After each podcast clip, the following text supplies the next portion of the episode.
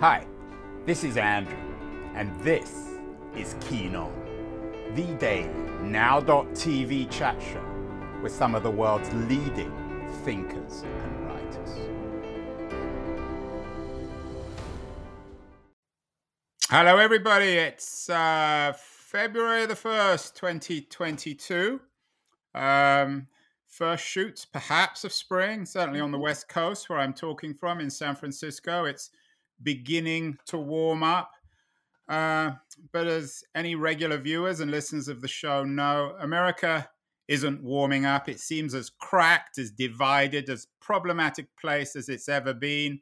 Just looking at the headlines today from the New York Times, uh, apparently now uh, Trump had a role in weighing the proposals to seize the voting machines, which is creepy news even for people who, are always creeped out by the guy.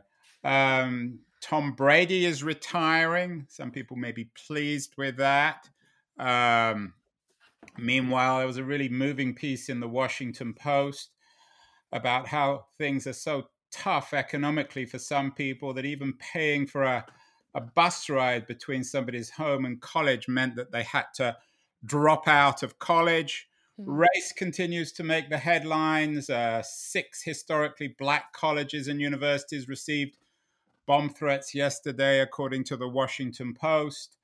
Some people are doing well in America. The big oil companies, apparently, according to the, the Wall Street Journal, that tends to report on these things, Exxon and Chevron hit what they call gushers of cash. I'm not sure if that's going to make everybody happy. Meanwhile, COVID continues its deadly progress, uh, according to the journal. Um, 6.8 million Americans have died since the beginning of the pandemic, which is about a million more than we would have expected. In other words, America is breaking up into pieces. It's cracked, but there may be hope, at least according to my wonderful guest today, uh, Maeve Higgins. A lot of pe- a lot of you will know her. Uh, she's the author of a wonderful book, Maeve in America. She's a New York Times columnist, uh, and she has a new book out today. Tell everyone on this train I love them. Um, and according to her Twitter page, um, uh, this is deeply funny, moving, and urgent writing about a country that can feel broken into pieces and the light, the light that shines through the cracks. Sounds like Leonard Cohen. I'm thrilled that mm. Maeve is on the show with us today. Maeve, congratulations on the book. It is uplifting. I've been reading it all morning. It's full of your trademark humor, wit, and uh, some some fairly hard hitting political stuff too. Hmm. Uh, you write as an outsider, insider in America. It's a country that that you've made your home. Um, tell me why you decided to come here and why you're living here right now. that, that, that yeah. Of, that that question I think laces the book sometimes unspokenly. Why are you here? yeah, thanks for having me. Um, yeah, it's so interesting. I love how you began with the, showing those the headlines, right? And which are all true and and they do paint this kind of dark portrait of where we are at the moment, but there's all of this other stuff going on too, you know, on a smaller scale and um, how we treat one another day to day and um, and why we choose to live here. You know, there's so many immigrants in this country, as you know. Uh, I live in New York. One in three, one in three New Yorkers are actually not not even born in the country. So, um, I suppose personally, I moved uh, to the US because I grew up, as you can hear from my accent. You know, I am I am French. No, I'm Irish. I never would have guessed, Maeve, especially from the name. It's a very French name, yeah. Isn't it very French? Yeah, yeah. And I think I look French, you know. Um, but uh, I always uh, had this quite romantic idea of America, you know, like this, especially as a writer, you know, like being a writer, living in, in New York City. And um, I still, I've been here now for almost 10 years and I still feel that. I think it holds up. Yeah, But I uh, also mhm. the, the the essay in part re uh, the book reads, and one of the essays is particularly on, on on America. The artwork from the book is borrowed from this artwork. I don't know which artwork came first. Uh, an opinion piece you wrote last Mhm. year, mm-hmm. about the New York uh, subway, which the artwork certainly reminds me, and the artwork in the mm-hmm. book is is is wonderful too. Uh, you one of one of your most memorable essays is New York Fair or No Fair. Uh, you mm. begin with a quote from Marjorie Hillis. There are, of course, a hundred New Yorks, a thousand, perhaps a million.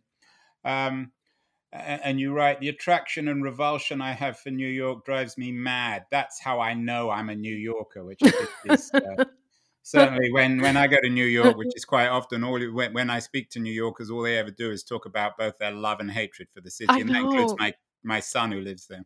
Oh, that's so funny. Yeah, it's it's a common experience and there are millions of us, you know, and I think that especially for those of us who choose to live here, you kind of have to reckon with it every now and then. Like at the moment, there's a lot of snow mm. still on the ground. There's a big rat problem at the moment. There's like a, more rats than ever before in. There's always been a rat problem, Maeve, in New York. I know, but not as brazen as these ones are. I interviewed a man in Long Island last week who a rat, you know, came up his toilet and him and his son just heard like a gulping Oh sound my coming God. from their toilet and um so um there's a lot to contend with you know um living here and and through this moment as well and you know that's we live in interesting times don't we and so it was We a real certainly do. Uh, it, February 1st, 2022. yep Perhaps the woman who understood the notion of interesting times more than anyone else was the 20th century political thinker Hannah Arendt. She's very much in vogue. And you begin uh, the book with an inscription by Arendt mm, uh, Love of the world. Why is it so difficult to love the world? Uh, Arendt asks. hmm. Um, and I've been doing a little bit of research. I've always been interested in Arendt. Um, yeah she's a loving the world for Arendt is, is, is, a, is a political idea. Is that why you put it at the beginning of the book? Yeah, I think so. I mean, I've been uh, reading her a lot over the past few years. As you said, she's quite on vogue again. Um, she's been in and out of favor, but I think she's a wonderful um, guide through what's happening today, particularly if you're interested in in migration and what it means to be a citizen. Uh, she was a stateless person and a refugee for many years, and I think that perspective, you know, taught her in the hard way. Um, what it means the value of a human life versus you know depending on where you come from. And so when she wrote about you know loving the world it's not really like a wishy-washy thing. It's a very practical day-to-day sort of action based like how do you what do you choose to look at? What do you choose to pay attention to? Um and for me you know my work is writing and telling stories. So well which stories do i want to tell and what do i want to talk about and think about her other great exhortation was to stop and think what we are doing, which is really simple but very hard to do because we're in this continuous kind of motion. Um, and to stop and think what we're doing and to figure out how to love the world. Uh, I mean, you could write a million books about that, couldn't you? Um, so she's a very important thinker uh, to me. And I'm still, I have a lot more to learn about her actually. But yeah, opening my book with a quote from her um i i hoped to kind of set the tone you know And you um got the is it German so in it as well. But you know, when you hmm read that, when I read that, I thought, oh my god, this is going to be a, a real political philo- philosophy book. But it isn't. It's uh, as as um, your publisher suggests, it's funny, it's moving, it's urgent, but not in an Arendtian academic way. How do you balance all those things, Maeve? Your Uh, you know your career as a comedian, as a podcaster, a performer, writer, novelist, and not novelist, but nonfiction essayist. Um, do you some does that sometimes drive you mad? Uh, you are you write in the book about being anxious and and having a lifetime of um, issues associated with uh, with anxiety. mhm. Do you think that's something that helps you with your anxiety, or something that yeah compounds the anxiety? The fact that you do so many different things, you wear many hats. Yeah, I think it helps me actually because the through line of all of these different bits and pieces of work that I do, and you mentioned, you know, podcasting and and writing and performing, and um, I mean, for one thing, I'm a freelancer in America at this point, It's freelance so nation, mate. do, Uh, join the join the team. We're all part of that, right? It's a country of freelancers. Yeah, so you kind of have to do a lot, but to me, the through line that bring goes through all of my work is this um levity that comes from being funny, which is very important to me. Being funny and making jokes and finding the humor in things is very important to me and very human. And also, you know, facing things the way they are, which is often tragic. So it's this kind of combination of tragedy and comedy um, that that kind of runs through all of my work. And I think, you know, um, the funny part is hugely important to me. And yeah Mhm, and I think, um, it's sometimes the funniness comes through in that way that's sort of like a giggle at a funeral where you just need to let something out, and other times funniness is kind of a way of, um, being in community with other people, you know? It's like breaking the tension, it's like sharing a laugh, and it's also, um, it does something very human about laughing together, um, that sort of uh, if you leave that out, I don't think you're being honest. So often I think, you know, you could be a writer, a serious writer, a political writer. That's wonderful. I'm all for that. But I think you're leaving something out if you don't also include um, some levity and this kind of human response we have to use humor, even if that is dark humor. Yeah, certainly uh, the humor and the um, the tragedy comes through in the book. Mm. If there is someone who's going to come out of this book with a lot of egg on their face, it's the Republican pollster Frank Luntz. He was once on my show.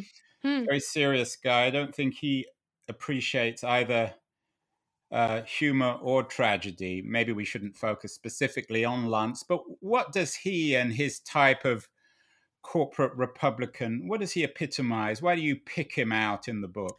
Right. So I I chose him um, to talk about because of something that he did. He wrote a memo um, back when George W. Bush was president about um, language around um, the coming climate catastrophe, the climate catastrophe that's here now. But this was many years ago, and he suggested he's very good wordsmith. I mean, you said he was on your show. He's rewarded all the time for you know um, strategizing and using storytelling to get his way.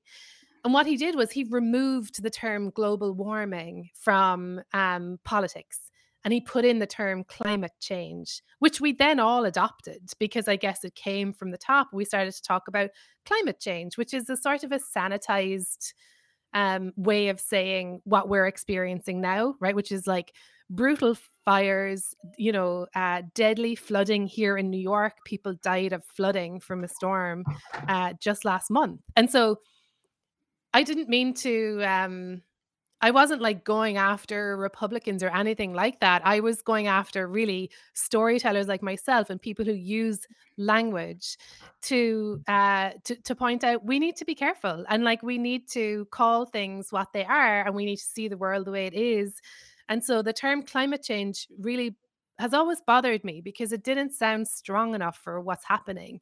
And then when I found out that it actually came from like this one Mm. guy in this one memo to a very powerful person, which was the president of the US, and that that's how, you know, that's why um so much of what has happened today with the language we use like i guess you talk about you know um climate migration, climate displacement, all of these things. And they're all so sort of sanitized and blameless. Um, and I think that's not good enough for the kind of urgency that we need to feel around it, you know? Right. So it's the sanitization of language. We've we've talked quite a lot about that in the show. Arendt, hmm of course, was interested. Orwell.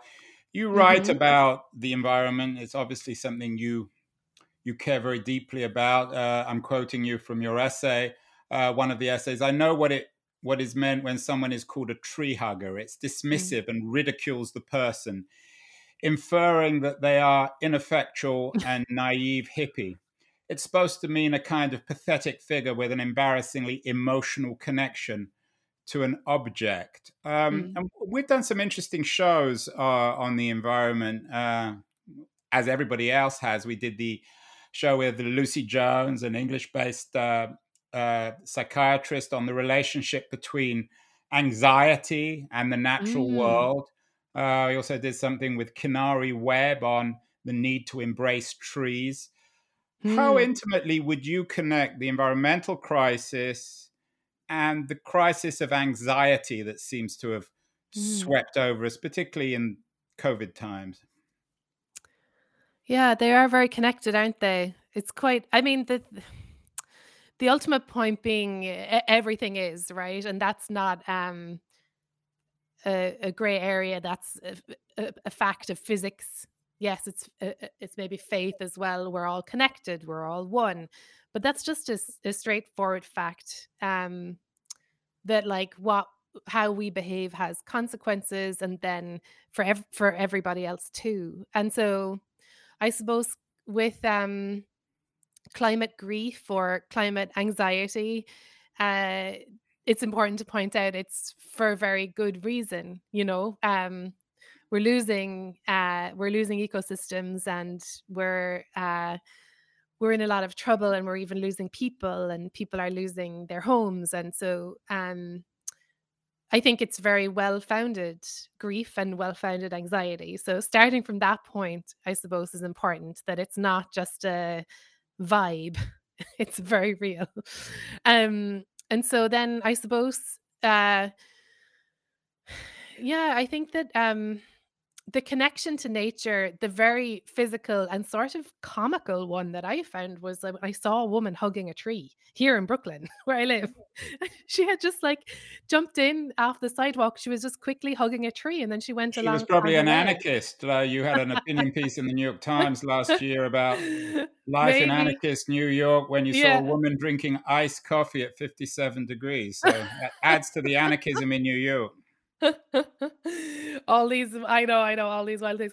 Yeah, um, I mean, I just think it is it does go along with that, it's like you're hugging a tree, like, are you a hippie? Are you an anarchist? Like, what's going on with you? But actually, you know, there's a whole, uh, history of, you know, the Chipko movement, which was real people in what is now India who would protect trees with their bodies, you know, which we see happening today. There's still indigenous people in America who are putting their bodies on the line, and in Canada to stop, you know, various tar sands pipelines.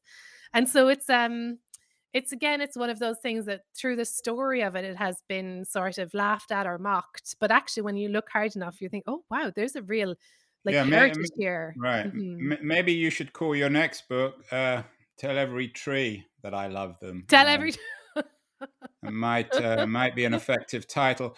Maeve, as you suggested at the bego your, uh, the beginning of this conversation, you're not from, uh, the United States, you're Mhm. you're French, uh, Yes, oui, Fire oui. Island, in all seriousness, you're obviously Irish with a name like that.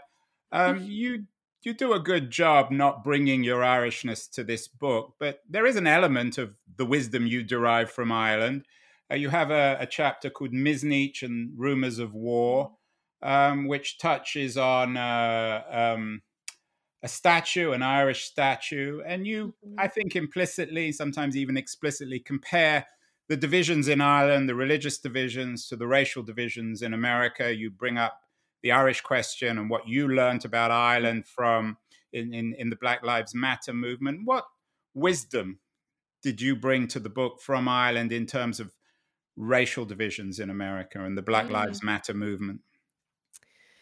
Yeah, I mean, I I'm I'm definitely cautious of, you know, comparing the the Irish experience with the Black American experience. So different, so different. Yeah, I'm not suggesting you did, but you sort of you you touch on it. You Mhm. do it in a in a in a in a in a gentle way. Yeah, because I do I did see some echoes, and and those were, um I mean, specifically of the statue. I was in Richmond, Virginia, and I you know, I saw the Statue of Lee before it was removed when it was all graffitied, and it was, um they were shining, like, BLM, Black Lives Matter lights on it, and it was incredibly powerful, and I spoke to people who lived in Richmond and how they felt about it and what it felt like to be able to just, like, spray paint, uh, this man who had been, like, overseeing the city from his perch on the horse, and, um and then I I thought about Rumours of War, which is the Kehinde Wiley statue, and, uh which is like a young Black man on the horse, and it's beautiful, it's powerful, and it's in in conversation with all of the old, um, you know, Confederate monuments in the same city.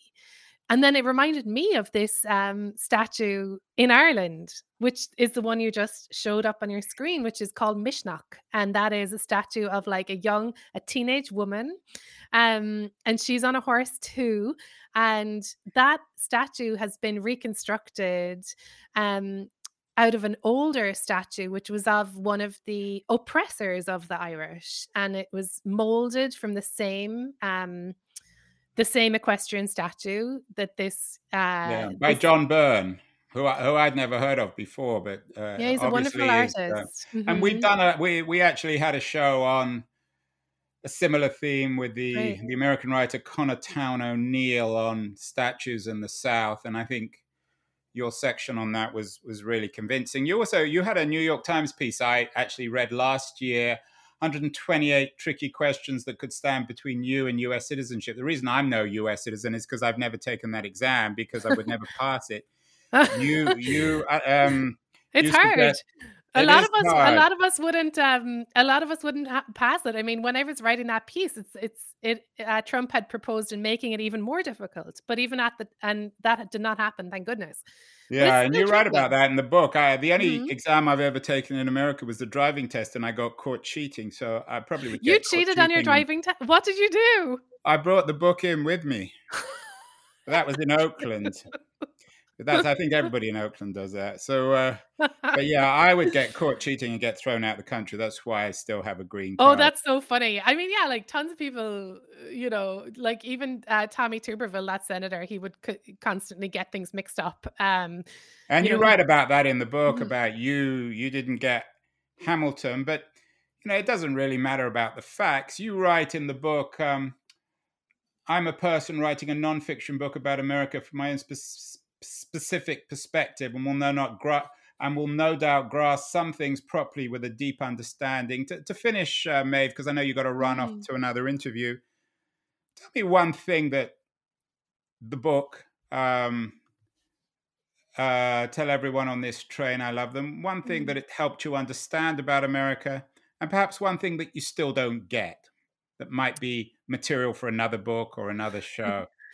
You know, the thing that it really made me realize is how young America is. Like the United States of America is a baby country, and it, and that's why I think there's all of these growing pains, and that's why we owe each other um, more compassion and patience. I think because it's such a young country and it has so much growing to do. But do Um, countries grow like trees? I mean, does that mean that Ireland or England, because they're old Yeah. countries, don't have as much growing?